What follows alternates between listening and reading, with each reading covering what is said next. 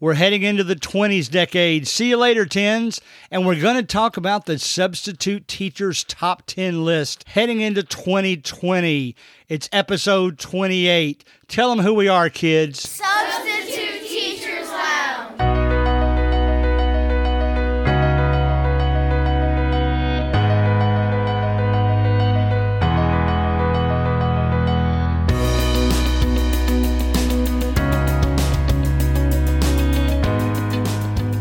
Wow, it's the last episode of the decade.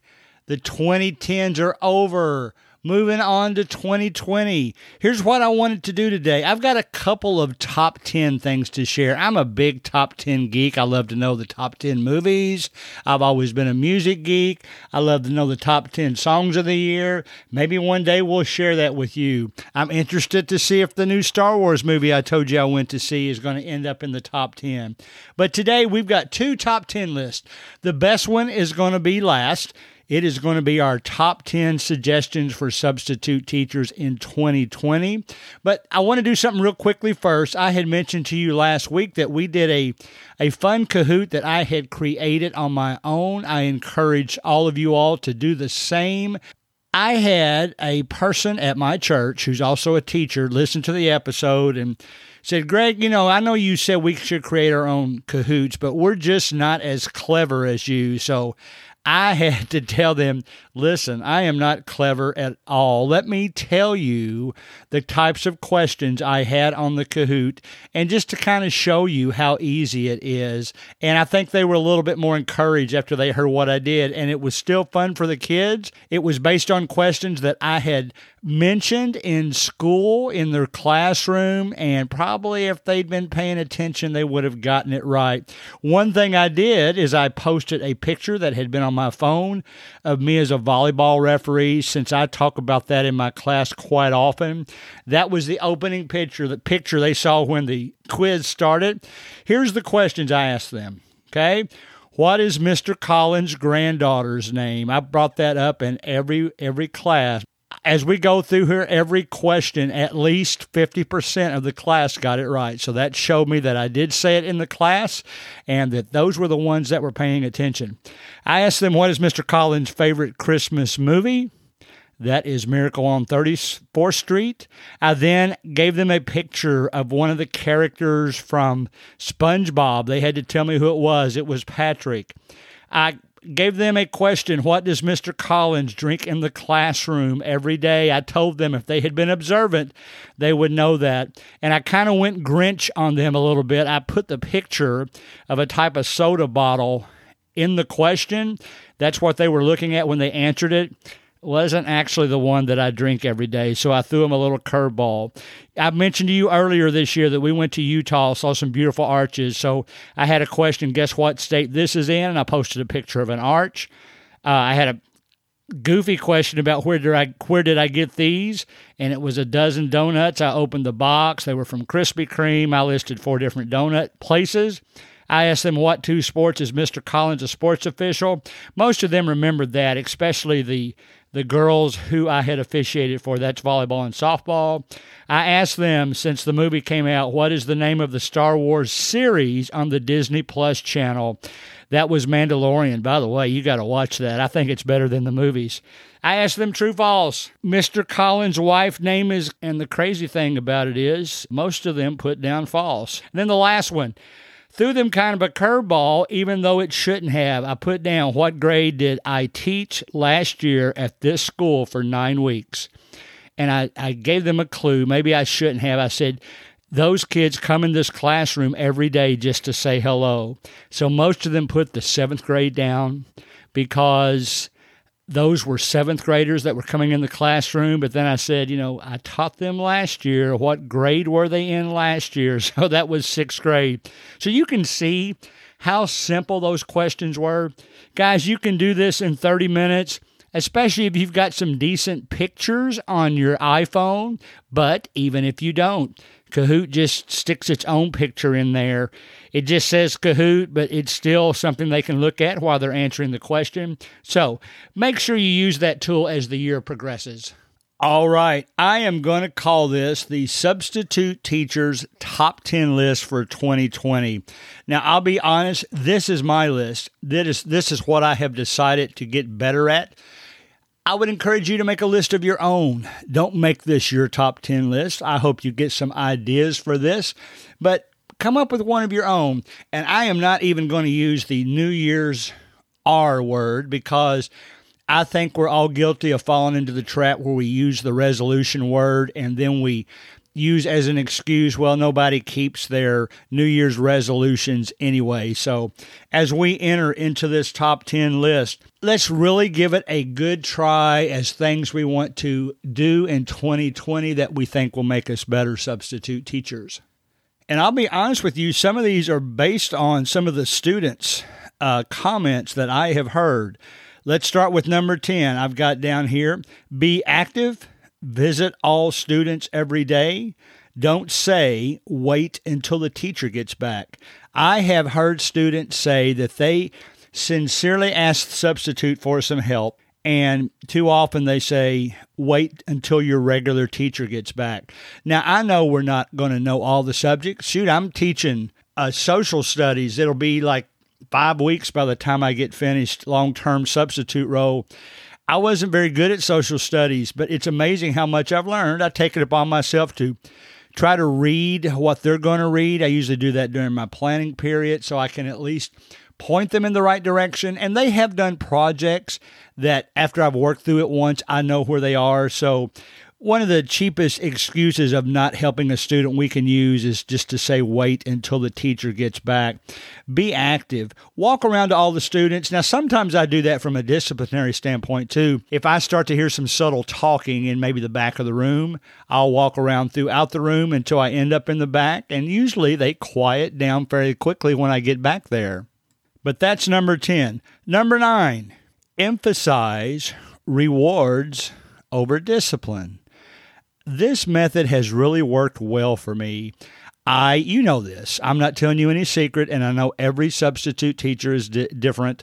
I do not walk into a classroom coming across as the beast. I instead walk into the classroom tell them what they can expect if they behave themselves. You know, I don't want to just give them candy all the time, but maybe some kind of perk in the classroom, something they want to do that can reward with them with. Sometimes you have to discipline, but always emphasize rewards over discipline. That's number nine. Number eight, and I think this is, I would encourage all of you to do this.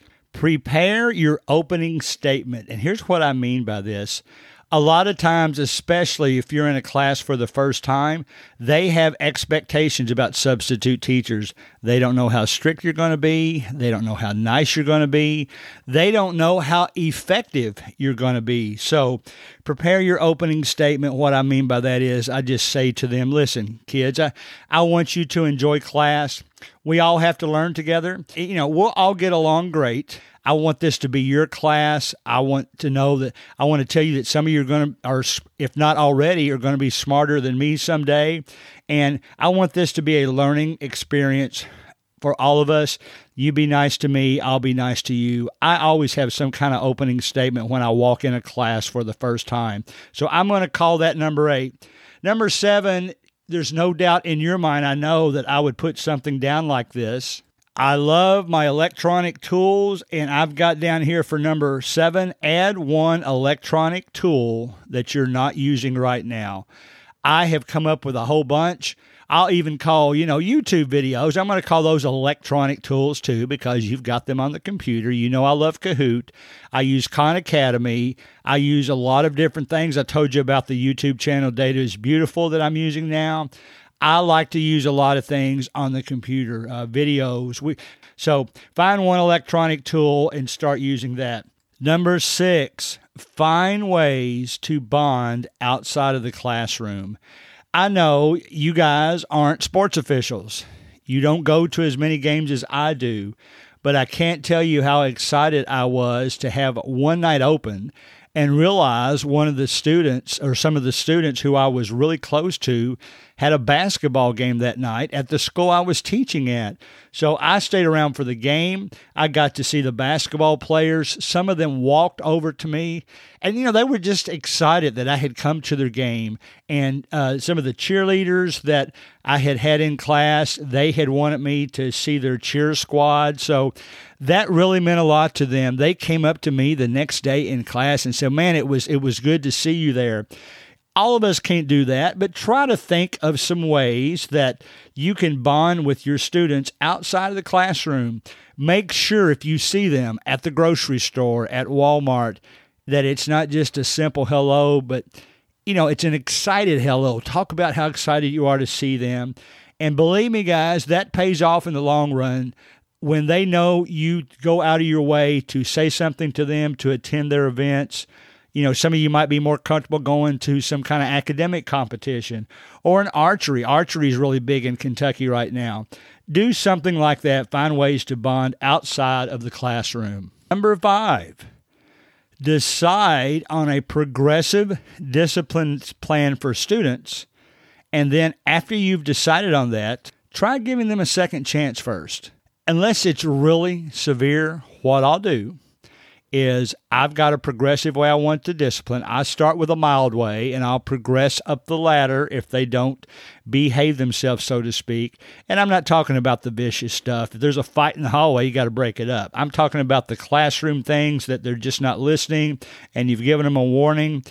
But make sure you give them that one second chance. Don't the, more we overreact, uh, you know, many episodes ago, I've told you about a couple of times when I overreacted in the classroom. I disciplined some boys, and then I realized they were they were actually friends and just kind of goofing around, which really isn't the best thing to do. But I gave them a second chance. I said, "Listen, I, I didn't realize you were friends. I thought I was getting ready to break up a fight." And they told me, you know, they understood that. They said, "You know, you're right. I understood why you did that." And we actually got closer because of that, because I gave them a second chance. Now, number four, be proactive. Please don't just go in the classroom, sit in a chair, read a book, and be a babysitter. Walk around. As much as they're going to glance over at you as you're looking over their shoulder, you'd be surprised how many students that I've done that to will ask me things like, Mr. Collins, do you think I'm approaching this right? Mr. Collins, read this and see what you think. And once they tell me something like that, I say I'll say something like, if I if I think it's really good, I'll say you're really in the right direction here. You want me to? I, I would like to read it to the class. Would you let me do that?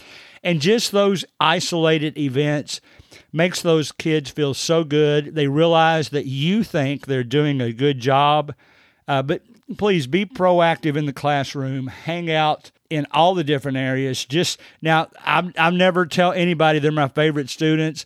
Maybe deep down, the ones that help me the most are the ones I would consider that, but I think all students are important. Be careful when you do this not to always go back to the same student over and over. Try to get everybody to participate because I think once they know that you're asking everybody to participate, they are more anxious to do so. Okay, so that's be proactive. Number three, I do this a lot. Share lots of stories. You cannot imagine how excited they are to hear you share stories. And now, in the, this one will lead into the next one. That's number three. But have stories to to you know have stories about when you were in school. Maybe if you if you taught long uh, full time and now you're substitute teaching in retirement, You've got lots of stories to share. I like to invite interviewees on here to share stories. So think about that. And then leading into number two, then, number two is let the kids share their stories. It's funny. When I first started as a substitute teacher, it seemed like I was in the sixth grade a lot. And I probably get this more in sixth grade than any other class, but when I shared a story or brought up something. Maybe I, I think one day I was talking about snakes for some reason because it was mentioned in some of the material. And then like 20 hands went up. They all had stories about snakes. Now I couldn't call on all in all 20. So come up with a plan, but please don't just cut them off. They're excited to share their stories. And maybe you can say, All right, I think your stories are important. Let's do five short stories today, and then whatever our topic is tomorrow, we'll do five stories from other students. So that's how I let kids share stories, but please don't cut them off. Them being able to tell their fellow students their stories really means a lot to them. Number one, number one, substitute teachers should treat kids the way they want to be treated. Look back to think back to when you were a student you like to be treated in certain ways. This is, you know, this has kind of got a golden rule feel to it.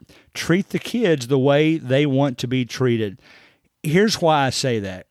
When I respect those kids' opinions, when I, you know, tucked in the back of my pocket, I know what songs they're listening to. Some of them aren't, aren't the greatest, but I like to keep up on that stuff because I can carry a conversation with them. I like to the shows they're watching, the movies they're watching. Even though I might not like them, I like to have conversations about that with them. And I like to treat them the way they want to be treated because kids treat you the way you treat them. So, by all means, you know how you like to be treated. Don't boss the students around just to be bossing. Sometimes you might have to, but don't walk in just to be the boss treat the kids the way they want to be treated. And it is my opinion that when you do that, it's going to be better on you because then they're going to treat you the same way. So there you have it. That's our top 10. I hope as you listen to those, here's the overall theme I would say create bridges and not barriers. That way, with those students, you know, if you open up stories, even students that tend to be kind of shy, Talk to them on occasion, see what they're thinking about, see what kind of weekend they had. What I have found, even the shy students, they will occasionally seek me out now because they know they can talk to me about just about anything. There's some things that maybe I don't have any business knowing, and I will not offer an opinion in that regard, but I will offer a couple of ears and listen to what they have to say. So, as we enter into 2020, let's remember create bridges, not barriers. Let's let the kids be who they are. Uh, I think it will increase the learning experience for both you and me. So, next week's episode will be the first episode of 2020. We'll be back to our regular time schedule. I do have some new things planned. I'm hoping that you're like. In fact, one of the listeners gave me the idea for one of the new things we're going to try. But until next week, you have been listening to Substitute Teachers Lounge.